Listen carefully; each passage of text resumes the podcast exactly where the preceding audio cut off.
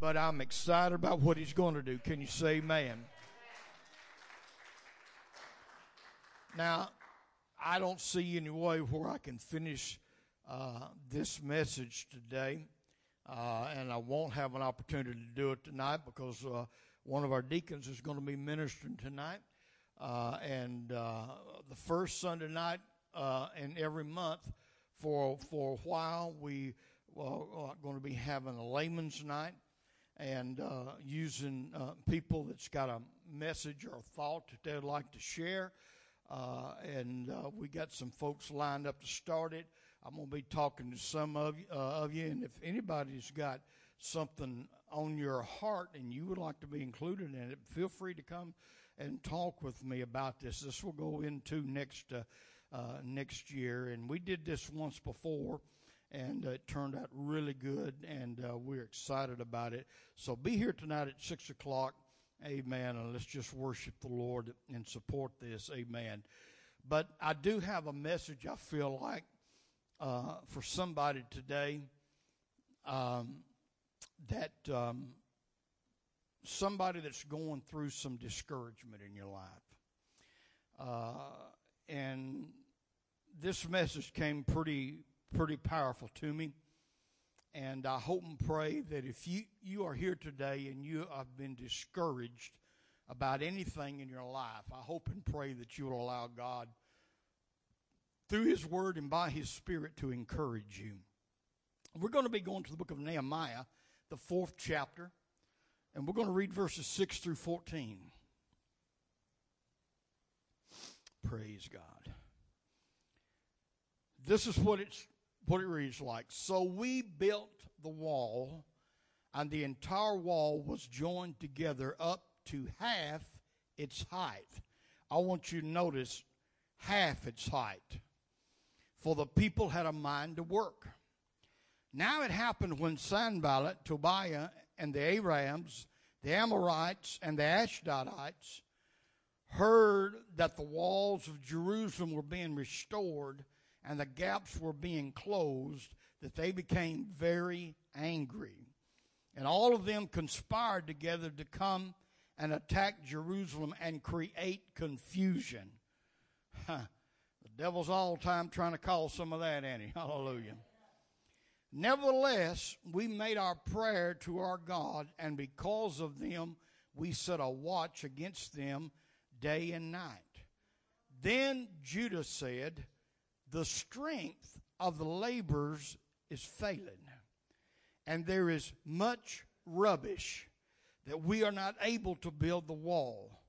And our adversaries said, They will neither know nor see anything till we come into their midst and kill them and cause the work to cease.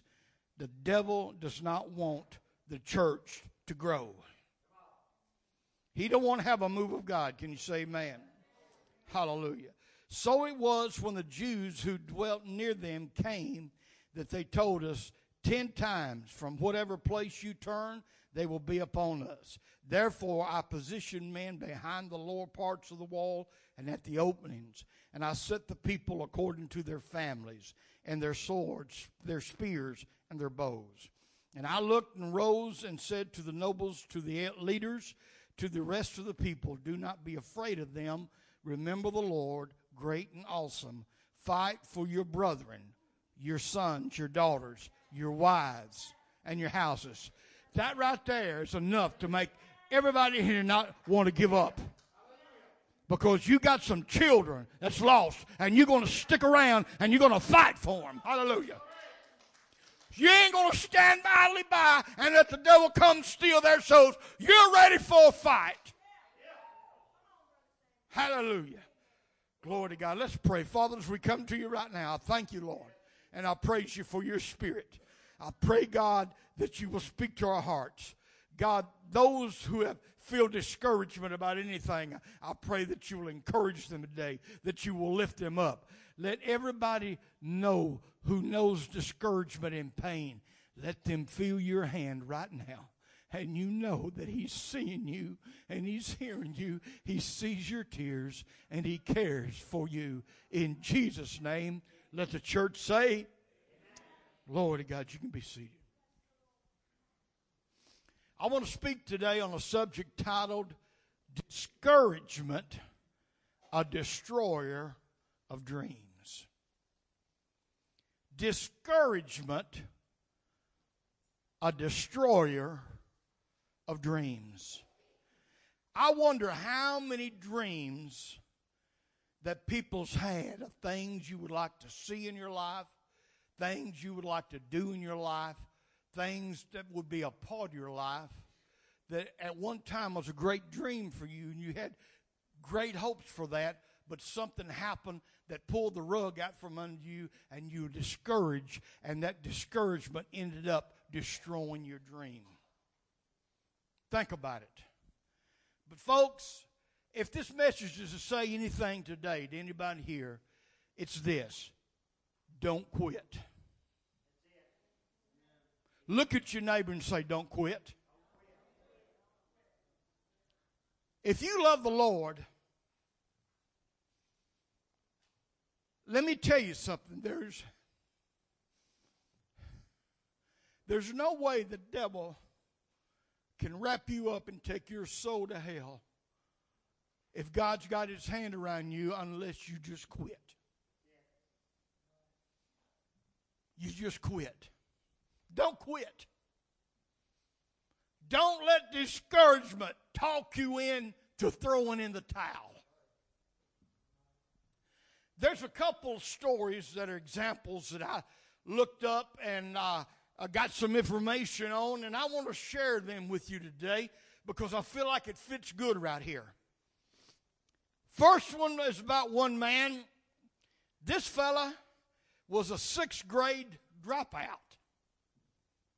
Dropped out of school at the sixth grade. When he got into the army, he was an army mule tender.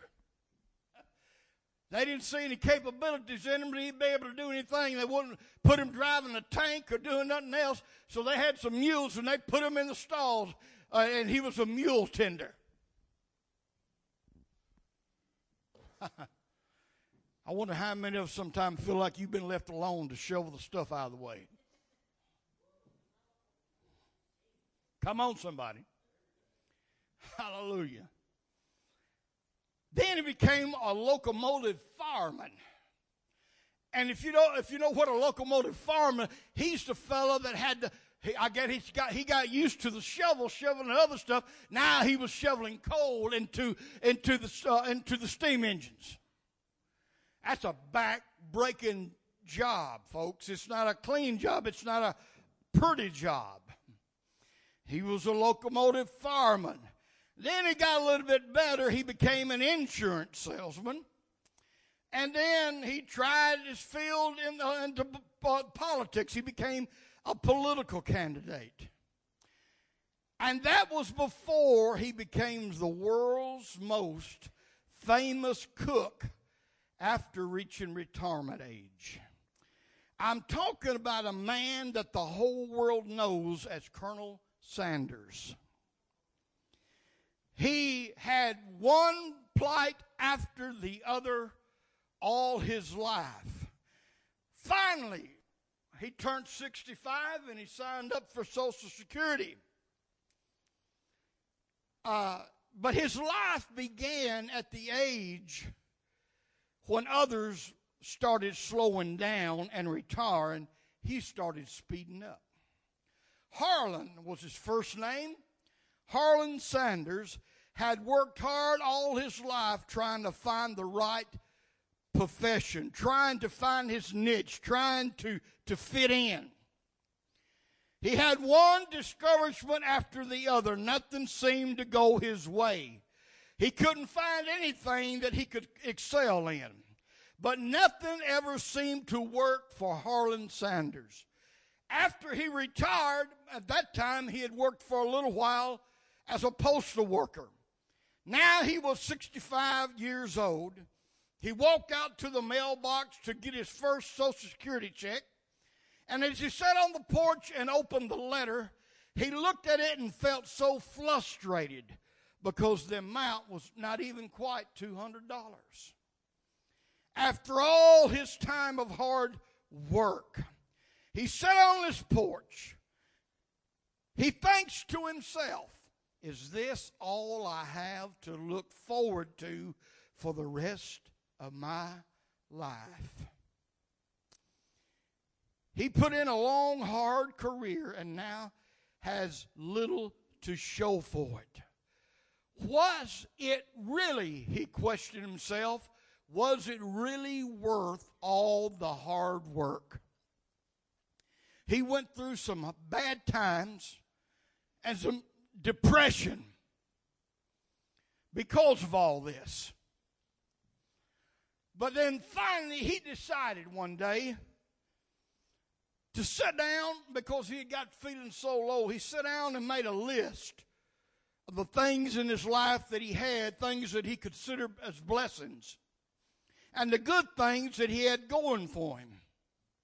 And as he was writing things down and looking something, he, he included a list there that his mother had passed on to him of a recipe for fried chicken.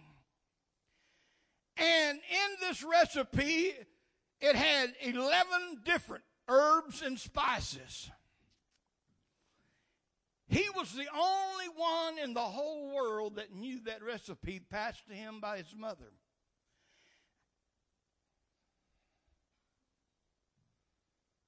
So he went to a nearby restaurant. They turned him down. He went to another and he asked if he could cook the chicken. And they said yes. He wound up with a deal with a, a restaurant in the town of Kentucky where he lived. And they made an agreement that they would give him a nickel for every piece of chicken that they sold. You ever thought, man, I'm working here at this job, killing myself, and they're barely paying me minimum wage? I ain't going to get nothing with this. Well, he only got a nickel for every piece of chicken when he started out. Uh, with some other things, he added another restaurant, and then finally, he opened his own place and he actually sold chicken at a gas station. He pumped gas and sold people gas and chicken. And then he come up with an idea with a newfangled contraption that was uh, selling. He thought of what if I put my chicken after adding the spices in it into a pressure cooker and fry it in a pressure cooker. That turned something good into great. Pretty soon it became the most popular item in the restaurant. Hallelujah.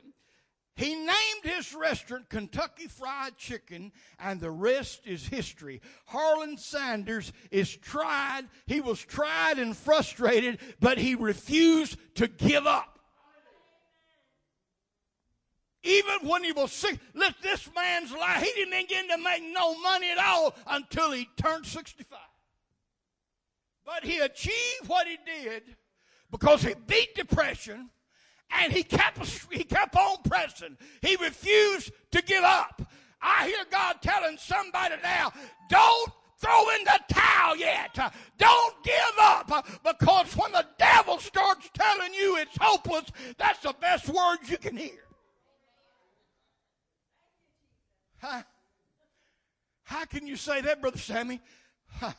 It's kind of like there was a person come to me. I counseled somebody many years ago, back when I was pastor of the first church I pastored. And they was having a dream. And in their dream, the devil kept coming to them in the form of a snake. Everywhere they went, that snake chased them. Chased them. They was constantly, they, they stayed ahead of it, but they, they chasing everywhere. And every time Every time they would turn around, the snake would speak to them, said, You just wells to go ahead and stop running because sooner or later you're going to get tired, you're going to slow down, and I'm going to get you. And they were beside themselves. And said, I don't know what I'm going to do because the devil keeps telling me you just wells to give up because no matter sooner or later I'm going to catch up with you. I looked back, amen, and I told them, I said, that's the best word that you could have got. There was a puzzled look come on her face. What do you mean? I said, The Bible says that the devil is a liar and the father of lies. Hey, what do you mean, a pastor? I said, just simply this. It's impossible. Do you believe it's impossible for God to tell a lie? Well, yes. I said, well, just as impossible it is for God to tell a lie, it's impossible for the devil to tell the truth. And anytime he tells you something is one way, you can rejoice and praise God it's another way because he can't tell the truth. The truth is never in it. So if the devil tells you he's going to win, you know you got the victory. Keep on fighting.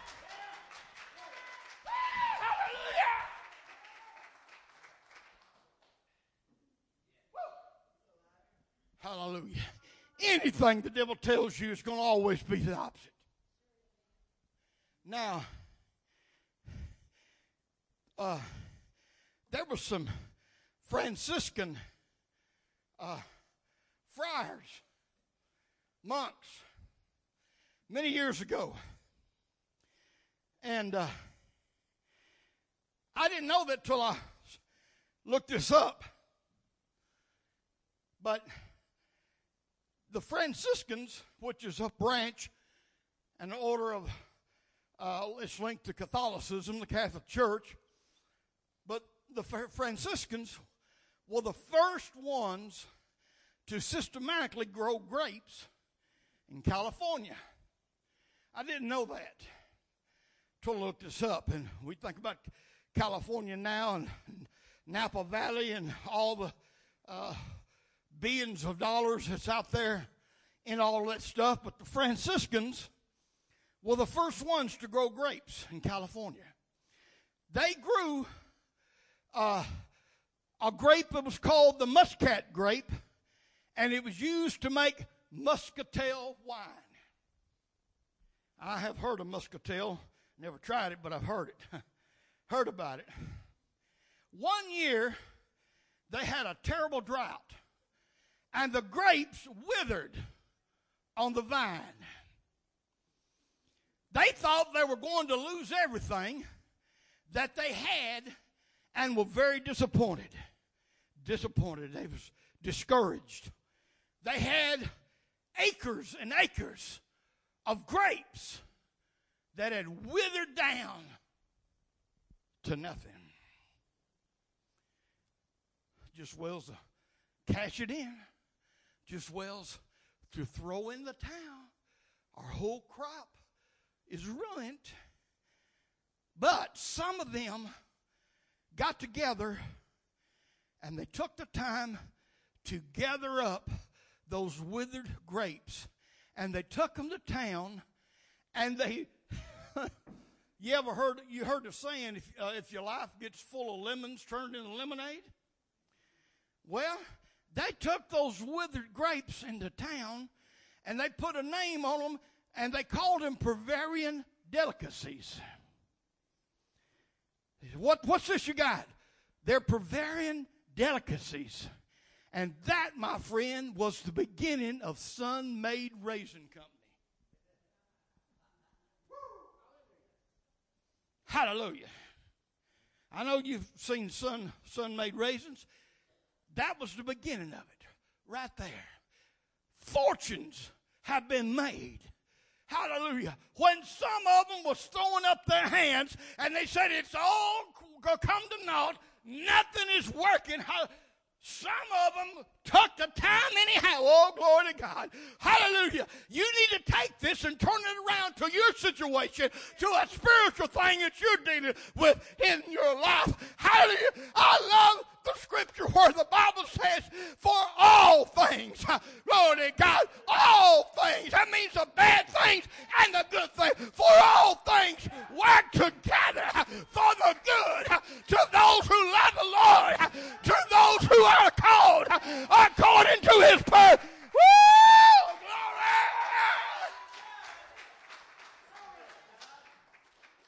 I can over my life and I can see a lot of things that were bad, I thought at the time. But God was able, some kind of way, to work His magic and turn it around. Look at somebody and say, God can turn it around. Hallelujah. Thank God for them Franciscans. Because if it wasn't for them, I wouldn't be able to have uh, raisins to eat while I was on the Daniel fast. That's one thing you can eat on the Daniel's fast, you know that? Hallelujah. Glory to God. So, but I said all of that to say this. There is a terrible health problem that's running its course through our land, and it's one of the worst illnesses that there is. And no, I'm not talking about the Zika virus. Everybody's worried about that. But there's something worse than that. It's an illness. It's a universal disease. And it's highly contagious. If you're around somebody that's got it, you can catch it fairly quickly. What is this disease? It's called the disease of discouragement. Like the old saying goes, misery loves company. If you get around to somebody that's discouraged and feeling bad, amen, and they're down to the dumps, if you get too close to them, you're going to find yourself right there with them. The disease of discouragement. Discouragement has been defined as the feelings of despair in the face of obstacles. It's when you're just tired of giving forth the effort and you're ready to call it quits. I'm not asking for a show of hands, but I wonder in a congregation this size, how many of us have come to the point that we have thought about calling it quits? We've all been there.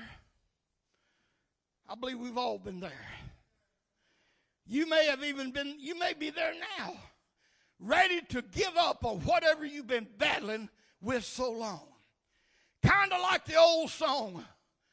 We weren't, we, we get so much discouragement and we're trying to get rid of it. We think about that old song.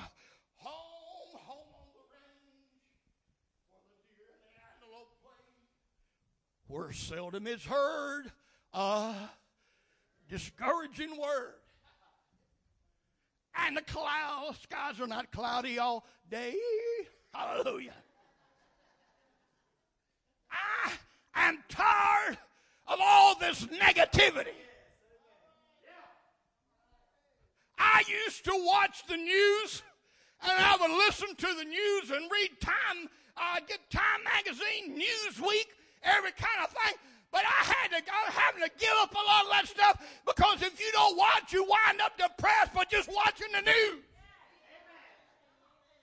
Let me tell you, I don't care what ABC, CBS, Amen, or NBC says. It don't affect you if you're a child of God. You ain't under their control. You're under God's control. And I don't care what's going on with the. You got a reason to stick with it and stay in the church, stay in the Word, and serve God. Because God's promised you something. What's he promised me, preacher? He has promised you that he would withhold no good thing from those who walk uprightly before him. Glory!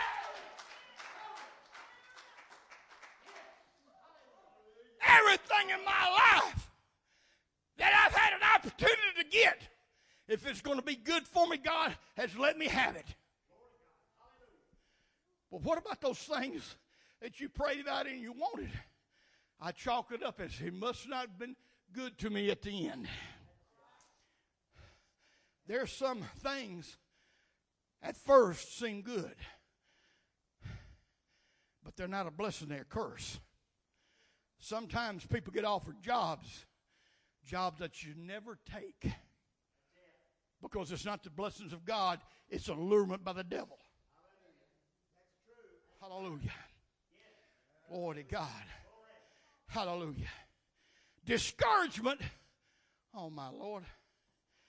Lord, it's it's quarter two, and I, have got I've not got through my introduction yet. I I'll have to do this later. Hallelujah.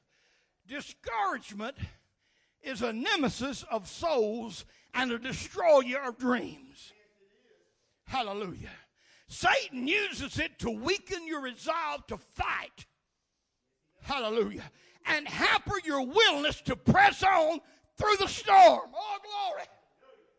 If you don't defeat discouragement, discouragement will conquer you.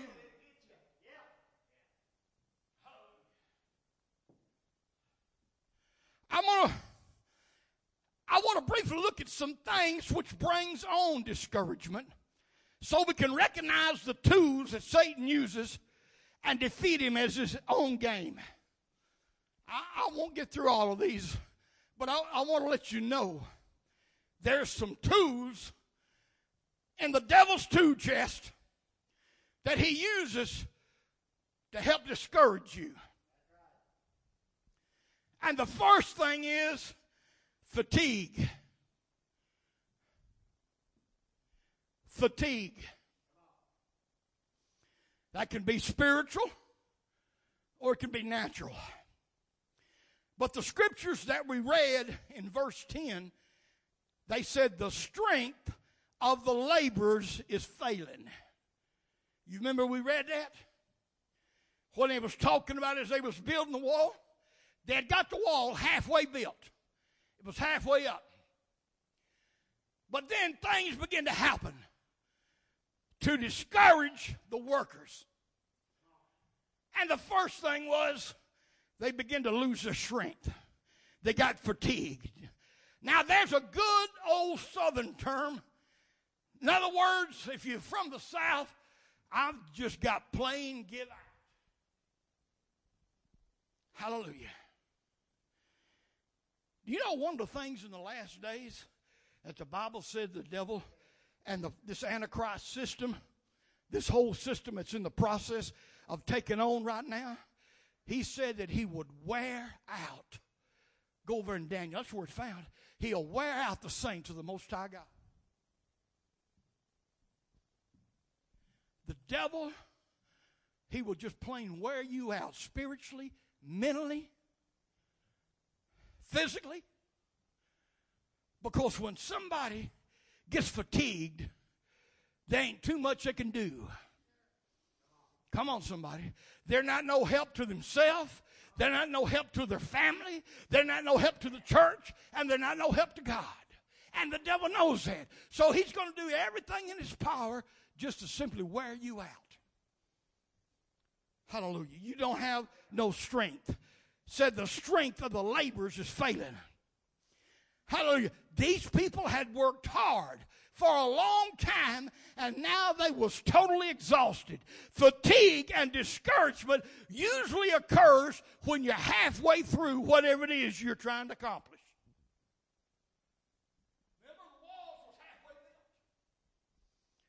And it was at the point of halfway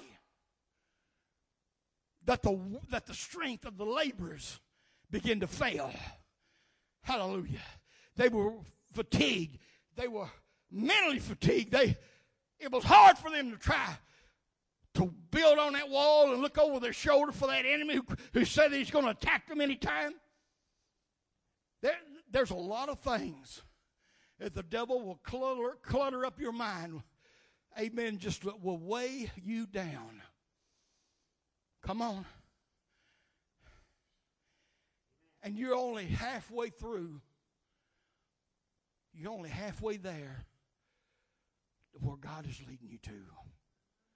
Halfway there to a destiny, to a calling, to some to some place that God had prepared for you to have before you was even born. Hallelujah. Glory to God. Fatigue. Hallelujah. It happens when when you're just halfway doing what you tried to accomplish. They said in verse 6 So we built the wall till all of it reached half its height. Halfway there. Everyone has energy at the beginning of a new task, but about halfway through, we begin to wonder if we're going to make it. Come on. When you reach the midpoint of climbing a mountain, you see how far you've come, and, but then you stop and look and see how far you still got to go. You are tired and wondering if you should even try to continue. Come on, somebody. God is talking to somebody right here. That's why so many people never finish what they start. Hallelujah. Because halfway there, they are worn out and they give up. Are you worn out and your strength is dwindling? If so, let me tell you the remedy. If the devil's got you worn out, your strength is failing,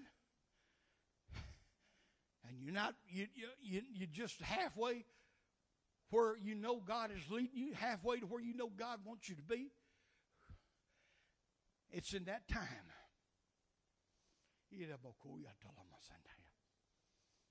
It's during that time that you need to ante up on the praise and on the worship of your God. How many times have you come to the house of God and you were dragging physically, mentally, and everything else? Hallelujah. Been through battles all day long with job. Amen. Come home and you got a battle that battle with a husband and a bunch of kids.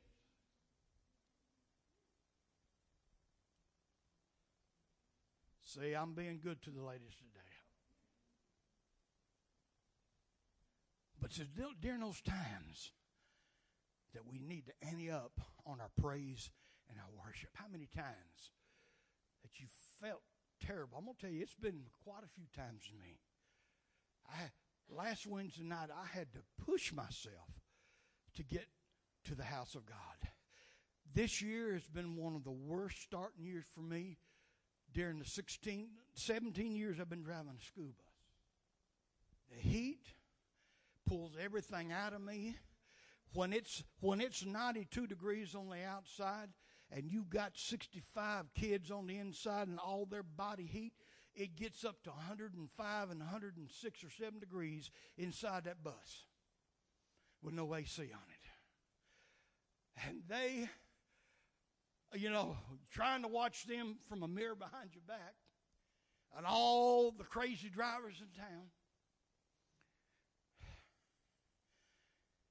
Oh man, I just it just takes everything out of me physically and mentally.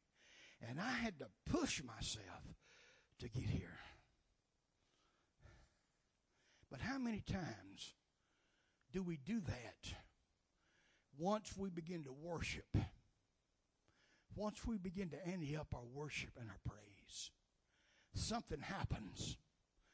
Because when you're wore out, folks, you need to learn something that the joy of the Lord is your strength. Get that? Oh, I, let me give you a little bit. Will I get joy when I think about what He's done for me? I get joy when I. It's Him. I don't care what's going on in my life. I don't care how hot I am physically. I don't care what kind of battle has been wearing me. Hallelujah. When I go ahead and I press into praise and I press into worship, amen, it's inevitable. Hallelujah. There's going to be some joy coming my way. It's impossible for me to think about what God has done for me and not begin to praise Him and not begin to shout and dance because I get joy when I think about what He's done for me. You don't know like I know what He's done for me, and I ante up the praise, and I ante up the worship. Oh! And then I get my second wind, and I say, Bring it on, devil.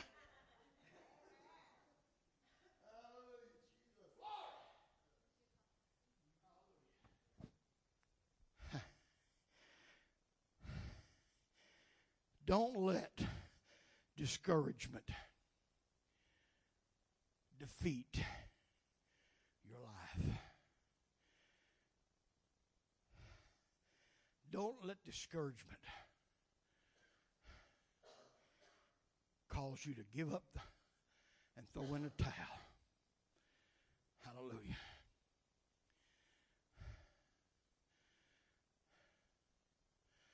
I I never have seen Rocky win a fight without getting busted up first.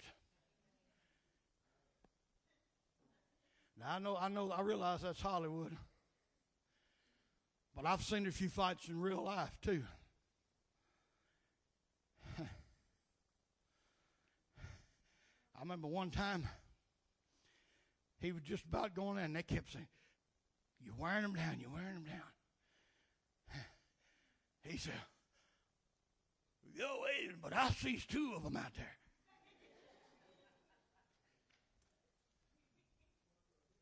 Which one do I hit? His trainer says, Hit the one in the middle. Hallelujah. I might be near blind, and I don't know exactly for sure where the devil's standing. Hallelujah. But I'm going to swing anyhow, because sooner or later I'm going to hit him. Hallelujah. Glory to God. Greater is he that's within me than he that's within the world. Stand together. We'll finish this somewhere, sometime. Hallelujah. I might do it Wednesday night. I don't know, but I, will finish it because this is a problem discouragement. Now, I know God gave me this word for somebody that's going to be here today. Now, if you walked in here with any kind of discouragement about anything, what you need to do is to step out of your seat, kneel at these altars, and leave that discouragement right there. Get up and walk away and don't look back. Hallelujah.